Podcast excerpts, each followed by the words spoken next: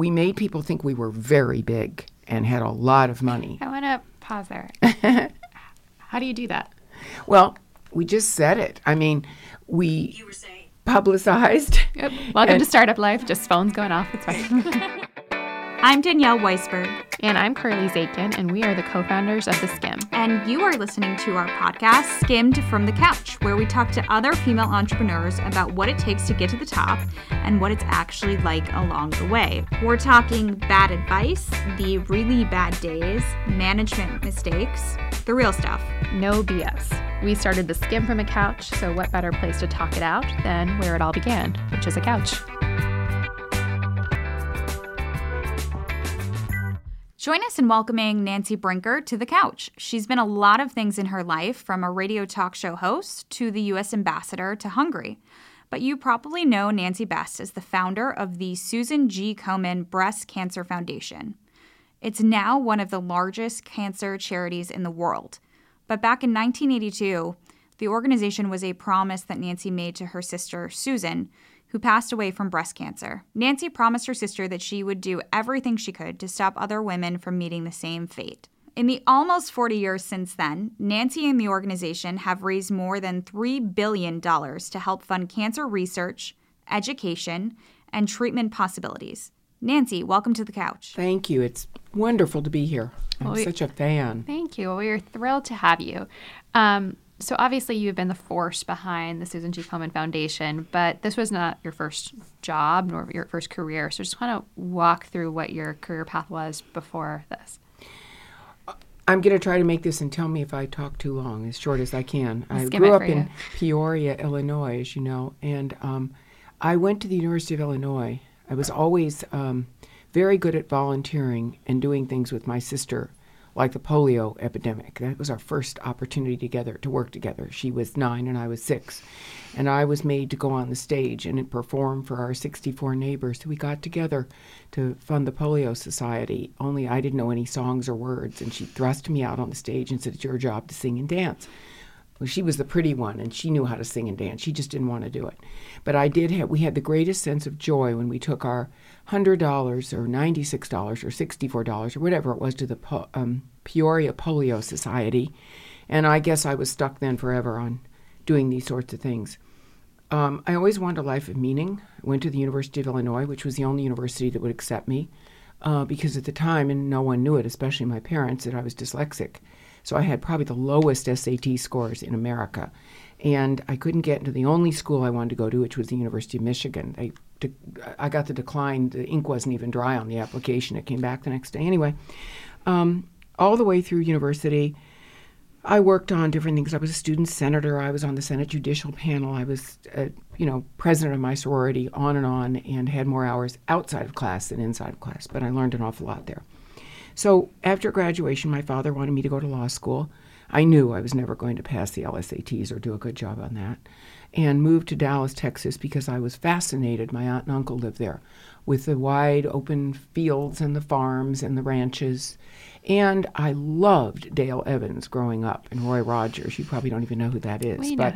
I wanted a horse named Buttermilk and a you know a suede skirt with the fringe and the whole thing, and a man like Roy. Well, ultimately, I did marry a man who was a lot like Roy Rogers, complete with horses. Um, but ultimately, I thought it was a wonderful place. It was growing very fast. I was fascinated with it, and I just uh, ran around trying to find a job. Again, I wasn't going to be good with anything with serious numbers. I wasn't a lawyer. Very few things for women to do then, except go to have an education degree and teach, or get your what they used to say your MRS degree. Neither of which I wanted to do then. Um, so my uncle and my aunt and uncle I lived with directed me to Neiman Marcus, which was the only man, Stanley Marcus, who was my first major boss and mentor. Um, the only place was hiring women because he actually believed in the power of women. And um, he was very open. He had a very progressive point of view about everything. And so in Texas in those days, he was sort of considered like, whoops, he, politically he doesn't fit in this environment. But anyway, I learned so much from him, and every lesson I ever learned about marketing or how to sell something, how to position something, and how to main, mainly serve a customer. and the market and how it worked was, was really through him and the opportunities he gave me. So you became amazing. you became um, you know, you had this decade long career in PR and then your life changed. Right. Your life turned upside down. So tell us about um, your well, sister. I always wanted a life of meaning. I just didn't know what it meant. And the day that Susie called me, and she was like three years older than I, and I was then working beyond that in a marketing company, and she told me she had a lump in her breast, and I was very optimistic, hoping it was nothing. Um, and it wasn't the first time. And then it happened again. And the last time it happened, the third time, she said, This is different. This is a hard lump. And I knew I had to go home and be with her, which I did. As soon as I got off the plane, I looked at my father's face and I realized I, he didn't even have to talk to me. I knew what it was. And when we were little girls, we had gone to New York to visit our Aunt Rose, um, who was very glamorous. She was actually our great aunt. She had had breast cancer. And again, I was nine, Susie was 12. And I saw my sister's face when she saw my aunt undressing with in those days they wore these heavy prosthetics they had Halsted ma- um, radical mastectomies which meant they literally removed every bit of tissue from your collarbone to your waist and she was terrified i on the other hand saw it as an amazing opportunity my aunt was married six times and none of them died so my father used to say they escaped I don't think so. But anyway, um, I was always very hopeful and interested because I could see it, it had progressed. Well, lo and behold, she had breast cancer. And um, I tried as hard as I could to get her to leave Peoria because we had so few breast cancer centers in the United States, maybe five or six. One was at MD Anderson. What in what year was this? 1978. And I just knew she wasn't going to do well because she wanted to stay in our town. She went to a very good breast surgeon. Um, they had some oncologists, but nobody really understood the biology of cancer. And from that moment on, I realized how far behind we were because only eight years earlier, President Nixon had declared the war on cancer. And I was just finishing college. I was so excited, like everyone in America was. Wow, we put a man on the moon a few years before. Surely we can get our hands around this. Well, we couldn't and didn't. We had lots of money that flowed into that action uh, at the NIH and different places. But what we didn't have was any knowledge, real knowledge of science. How did you go from a devastating family diagnosis to starting this foundation? So I was very, very lucky uh, in that I worked in marketing for a while and I married a wonderful man who everyone loved and was very successful in the restaurant business. His name was Norman Brinker.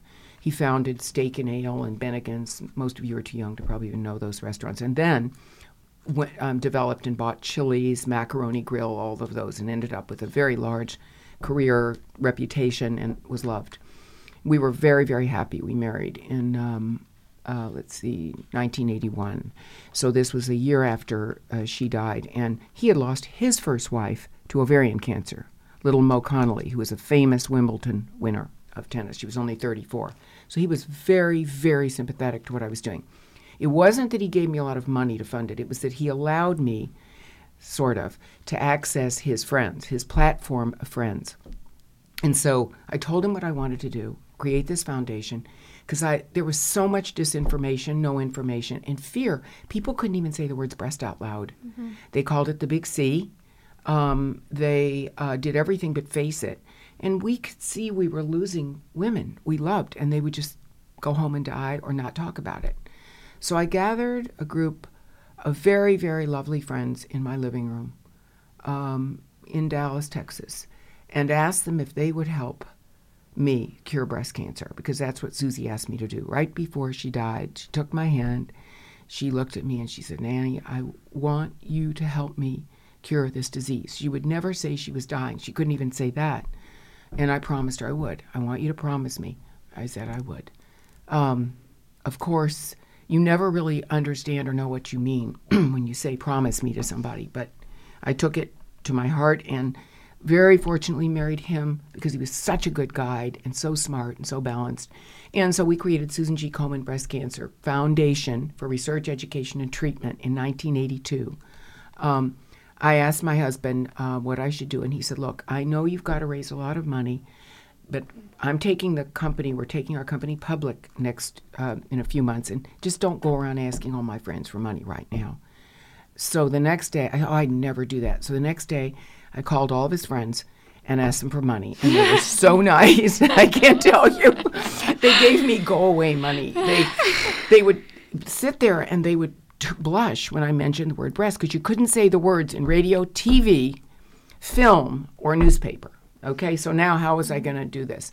Um, so I went and, um, you know, they were really nice to me. They'd listen, they'd turn red, or they'd take me by the hand and walk me down to the HR department where there was usually a woman who could talk to me. That I didn't care. I was happy to get five hundred dollars, thousand dollars. It was it was all a victory from that moment on because everybody was thinking the same thing. There was no national organization representing women with breast cancer. One out of eleven women were being diagnosed at that time, and it was big, you know.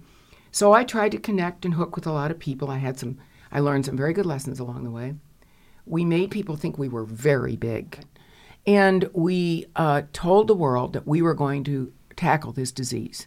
And we got some media. In those days, it was radio, TV, or, you know, there were no, remember, there were no cell phones, there were no computers. Um, and yet we felt this pent up demand. The minute we announced that, we started getting phone calls and letters from people I know what you're doing. And then, then some small groups in Washington. Uh, one of my very good friends, uh, a very wonderful woman who was very kind of a big advocate, um, had called me and said, "We really want a grant from you." And then it started the ball rolling. People thought we had a lot of money, and we didn't dissuade them because they thought if we had a lot of money that we would have some power, none of which we had. And I realized then we had to have a large grassroots movement to get this done. So I want to back up because one of the questions that we get from our audience all the time is I have this idea, uh-huh. and sometimes it's something that is a business idea, and something, sometimes it's something about a charity or something they see in their community and they want right. to change. Right. But they don't know where to start. Mm-hmm. Obviously, this all started with a promise mm-hmm. from you to your sister. Mm-hmm. But as you said, you know, in that situation, you don't know what a promise means. Mm-hmm. The intent is there, but mm-hmm. you don't mm-hmm. know how you're going to do that. Why did you choose to start a foundation? Uh, because I'd gone to, and, and the current CEO of the American Cancer Society, and I laugh about this all the time. I'd gone to the, I, I, my husband was so smart, and he said, start with the end in mind. What are you looking to do? Cure breast cancer. Okay, who else is doing it? Before you start, who else is doing it because it's always easier to find a platform that's you know and i went to the american cancer society meeting i was invited to go and i walked up and asked the chief medical director a man wonderful man named Art Holleb i said art would you be interested in me starting this fledgling group and we could work within the cancer society and we could have a division dedicated to breast they turned me down flat because they said we we represent all of cancers we can't start having this years later we laughed about it but that's how you start. First, try not to do it all yourself. Try to really understand the market. Then, I went to the library. I know that's an old fashioned concept, but remember, we did not have Google. We didn't have any way to learn quickly. So I attended every meeting I could for the next year, met every scientist I could. And I realized then that I thought I was so smart when I started this. You know, put the man on the moon, I can get this done in five years. I realized if I got anything done in 50 years, it would be amazing. So that point in my life, I realized I was going to have to always be committed, and I was going to have to talk about this over and over and over, no matter how much people didn't want to hear it. And believe me, they didn't. Dinner parties, you know, it was a subject you didn't want to talk about. So I started talking about it at dinner parties. I started talking about it everywhere. And the same message over and over and over and telling a story. You must have a compelling story. My story was losing one of the most important people ever in my life, who I still miss as if it were yesterday. Um, so I so that's how. That is, um, I think that it's you couldn't talk about your story without talking about the right. emotional element behind right. it, um, which I think that drive, you know, goes such a long right. way when you're starting something from the ground up. How did that help you? Because or how did it maybe hurt you because it was so emotional, right? Another another thing my husband always told me: be first. Don't be the second. Like you're first in what you do in Skimm. Love Skimm, by the way. Thank you. Um, be first.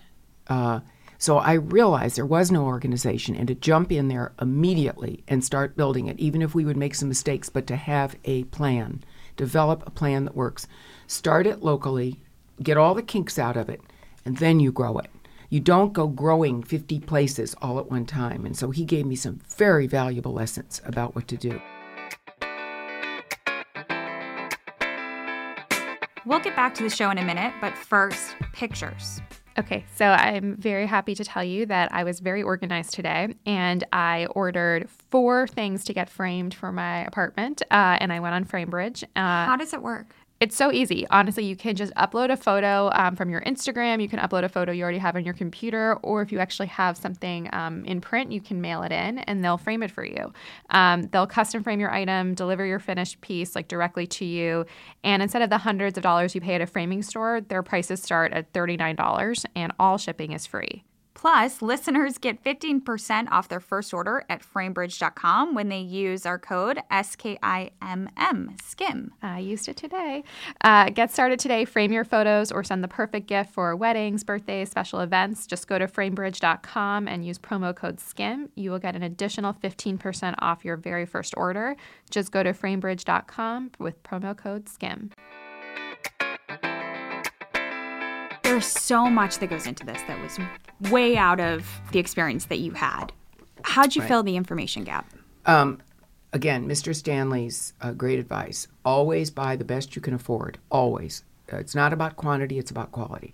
I realized we were going to have to get the best scientists, and I was very lucky that one of them lived in San Antonio, not very far from Dallas, as you know. And I was able to get Bill McGuire, who since passed away, to help me form a committee of some of the best scientists in the world to discuss this openly. What was it that we needed to do first? You know, have a strategic plan. And then, um, uh, you know, then you learn the customer is always right. That was one of Mr. Stanley's. And that by that I meant you have to judge the market very carefully. What is it they can tolerate hearing and what sells to them? The marketing part was very important because we were overcoming a huge stigma um, you really were stigmatized if you had breast cancer in those days. You lost your job. In many cases, HIPAA regulations weren't, I mean, treatment was very debilitating and very long. And so there was a lot you had to do. But I think some of those principles that you lose, use early, learn early, maybe in a first career, never forget them because they're always right in subsequent things you're going to do. You, when you refer to kind of the journey in this, you, you, you keep saying we.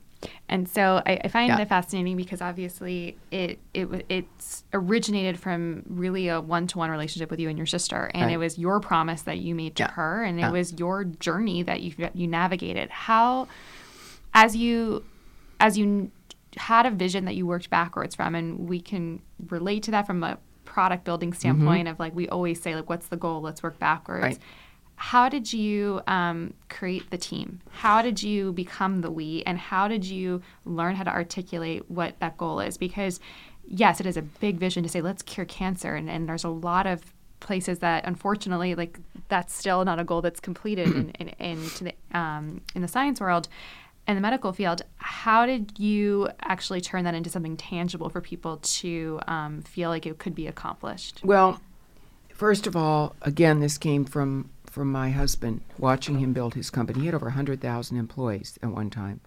And every single thing was we.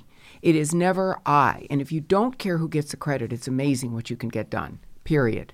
And why shouldn't people have a buy in at a charity the same way they do in a business? Um, I watched Norman give stock options to all of his key restaurant managers. And what I learned from that is that they owned a part of that company. They were, they were important in voting on how much they should get every year. It, it was just amazing. He was a coach, he wasn't an egomaniac. And therefore, I learned the best I could because I'm very passionate about this and sometimes get a little too strong headed. The more you make it we and believe that it's we, the more it will be we. And I had we had this vision that we would have grassroots organizations all over the country. We didn't know how to structure them, and there again, he was so helpful. Give them ownership. So all of the affiliates had 75% of the funds, if they raised them, that they could keep, giving 25% back to the National uh, Research Fund. And it worked brilliantly for a long, long time. Um, the model was right for then.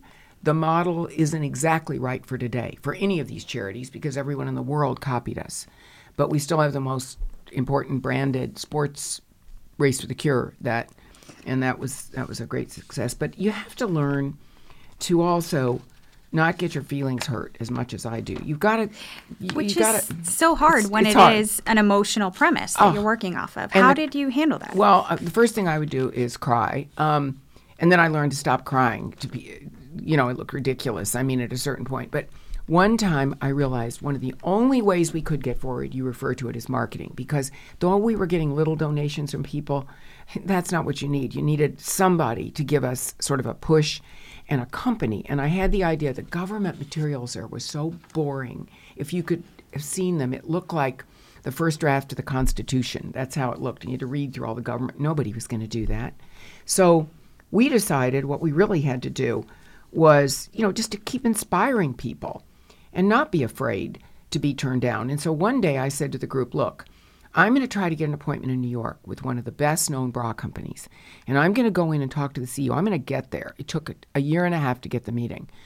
Go up to New York. I sit down with her, woman, and um, she and and all kinds of things happened. She was angry from the minute we got on the elevator without even knowing who I was. Anyway, I walked in and I said, I want to ask your help in something. Breast cancer is is killing people, and and there's a way I believe around it. And if we could put a hang tag on your bras that said, "Have you had your mammogram?" even though they weren't great mammograms then, or "Have you done breast self exam?" Think of how far we could get, and we could market it, and we could make it the popular. She said, "You can stop right there." We do not sell death and dying. We sell beauty and fashion, and our customers are not thinking of this. And I just paused, ready to cry, and I said, What do you think your customers are thinking of? I'd love to know. And she said, The meeting is over. I told you that, and this meeting is over. She got up, she went over, opened the door, and I said, I'm so sorry I have to disagree with you. This meeting should never have been over. And I walked out, said something like that, you know, snotty, instead of saying, Thank you so much for your time. So um, I walk out, and oddly enough, 10 years later, the Intimate Apparel Association in New York gave us their top award because we'd managed to get our tags somewhere and the awareness started. Later, I found out that this woman had died of cancer. Oh my god. And it could have been that she was diagnosed then and she couldn't deal with it. But this is the thing that happens. One of the things that is so tough, and it happens every year, um, is planning. Planning cycles, like strategic planning. There's so many code words for it, but it basically means having a bunch of people in the room talking through goals, talking through finances, talking through hiring, talking through like the map for the next year. You know what makes it worse? When you're really bad at planning, which I'm really bad at in general. But that is why I am very happy, Danielle. You did something very nice for me. You introduced me to Honeybook. I did. I'm also good at planning. Okay, I was giving you one compliment. Yeah. That's fine. But, Uh, but, but not all business owners have a partner in crime to help them through this, like we do. No, we, they do not. Uh, so HoneyBook is a business management platform uh, for creative small businesses. They they really just honestly help you keep organized, um, and they actually just save you a ton of money a year by adding time saving automation. Um, so I am very grateful for HoneyBook in our life, uh, and we're going to give it to you. So for a limited time, Skimm from the Couch listeners can get fifty percent off the first year of HoneyBook with promo code SKIM. HoneyBook membership includes unlimited access to all of their features at one low monthly price. Just go to honeybook.com today, use promo code SKIM to get started. That's honeybook.com, promo code SKIM. You are going to like this one. There is no question that what you created was is a movement and helped completely transform the conversation around women's health Yeah. and cancer. I want to talk about recent years, um, and specifically, let's talk about 2012. Okay. You were CEO at the time, and Susan G. Komen made the decision as a foundation to cut its funding to Planned Parenthood. Talk to us about making that decision. It was not, first of all, I want to clear up something. It wasn't just cutting money to them, it was cutting the money to the program that we'd committed to with them, which we did not feel was as effective in working the way it should have. Unfortunately, the leadership of the organization used it as a political moment because it was between elections, and it all went down after that. And that's over. We continue to fund them in, in affiliate markets, the organization. But their organization was very good uh, at, at a very young age when we started this, and I was the person when I was chairman of the board before I was asked to do this interim CEO job before they found another person because I'd just gotten out of the White House where I was serving. Anyway, um, and you know, it was really a it, it was tough because in 1987, I think it was about when we decided to fund them. We loved their community program, their health program. We always recognized that the reproductive part was very difficult because it was very political. We didn't have the money. We never had the money to fight a political war, and it became political. So, even in those days, we understood we had to um, silo off that and only fund the healthcare part, the mammograms, the cervical checks, the things that women needed. And when we found out, or when some people found out, some of that we couldn't follow the money or the trail, and it was being blurred, and there were that was a period of time when outcomes were becoming very, very important. So you couldn't, and we were very big then. You couldn't just say something was working unless you had the numbers to show it was working. So, anyway, it was a very, very sad time in our lives. And one thing I learned is I was asked to come on TV. It was Andrea Mitchell who invited me. And I understood something very very sadly about any TV interview. You're going to get cut off. You never really have a chance. And I didn't have the kind of message points in those days to answer back the way I should have or should have to her. And it was a cascading downward issue because it became political very fast. It was never meant to be political. And I learned some very important lessons that way. Um, and one thing I learned was even in watching this recent um, issue, the issues we're having with our Supreme Court, justices, I realized that this is a different era. Um, the people who advised me not to speak out about what happened, I would never take that advice again. You always have to advocate for yourself. You have to be positive and advocate. And if you don't get heard in one place, you can get hurt in another. Unfortunately, we were the first victims of robotic pounding. I found out later where they do the robots and they pound you with lots of emails and things that weren't really from real people, but were a political. Um, and I can understand how it got political. I'm not commenting on that. It's just that it happened. So I think you said that you know this became a political yeah kind of manifestation yeah. of that. So we know that the decision that you at SGK made turned out to be controversial. Yeah. You walked us through that, but how? What was your reaction to that criticism? Oh, I was devastated because there were lies told about me, lies about my husband. There were lies, and he had um, he was very ill by then, and there were untruths said about me, and then one thing led to another. Um, the other part is that I am a Republican, a sworn Republican, but not maybe what you see today. But all of my life, my father was a small businessman. We were raised to believe in a kind of a country where you, you know, you worked hard, you had opportunities. That doesn't mean that I am um, part of what today's culture is. I was part of an old older culture, which um, my father was always very close to politicians. My mother was a Democrat. We had a they had a mixed marriage. I always say. Uh, and, you know, I supported Adlai Stevenson when I was young, but those were the days when you could support candidates and you didn't have to support a party. I don't know how to say that in a different way. But you had a right as an American to talk about any candidate you supported. I mean, like, I'm supporting Donna Shalala now. I like Donna. I worked with her for eight years when she was with President Clinton. But I like prefer to, but you weren't allowed, they didn't give me the decency to not say those things. It's not fair. You know, fairness ought to be considered in any discussion you have or anything you say. We've so, we've had a lot of um, amazing conversations with women yeah. in this podcast, and one of them that stood out to us was Kat Cole, who built her uh, career starting at Hooters and is an amazing executive. yeah. And you can imagine the, the criticism and the questions yeah. that she's gotten along yeah. the way. And she told us that she starts with the assumption that the negative feedback is correct and that attitude allows her to come yeah. at that feedback with an open mind. Yeah. Do you share that philosophy? Yeah, I think that you always have to listen to your critics. Always.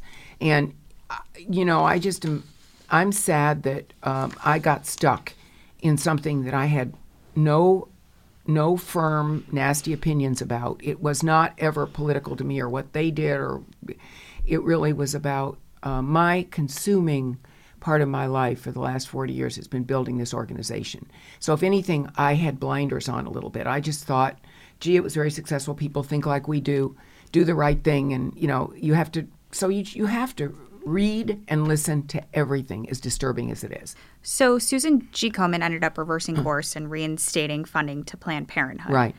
Walk us through how you made that decision. Well, it, it, it made no sense. Our, our they had bombarded. They're very. They spend a great deal of money on their um, um, government relations. There, it's not even government relations. It's lobbying, and there was no match for that. There was no way. And they lobbied all of our affiliate groups and all of our sponsors. And one thing sponsors don't like is having to take on anything that's not their interest. And I realized this is ridiculous. Just do a better program. What are we arguing about here? And I didn't go out and ever say anything ugly about them. It wasn't that. It was disturbing to me.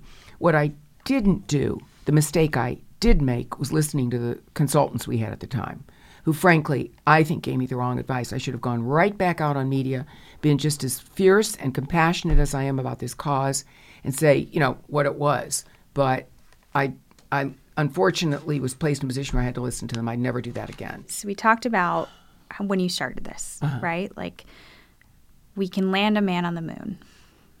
Decades later, we're still talking about how do we cure cancer? How do we get there?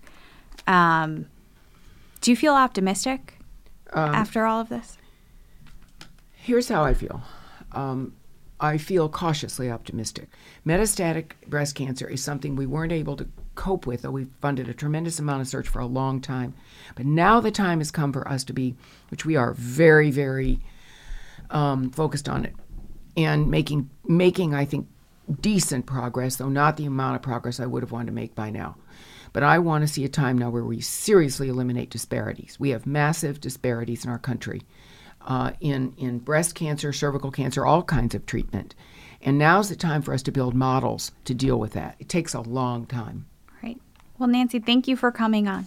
Thank you thank for you having me. And I just, again, I love Skimm and I read it every time I get it on my little device. And I just appreciate what you all are doing. Thank, thank you very much. Thanks for hanging out with us. Join us next week for another episode of Skimm'd from the Couch. And if you can't wait until then, subscribe to our daily email newsletter that gives you all the important news and information you need to start your day. Sign up at theskimm.com. That's the S K I M M dot com. Two M's for a little something extra.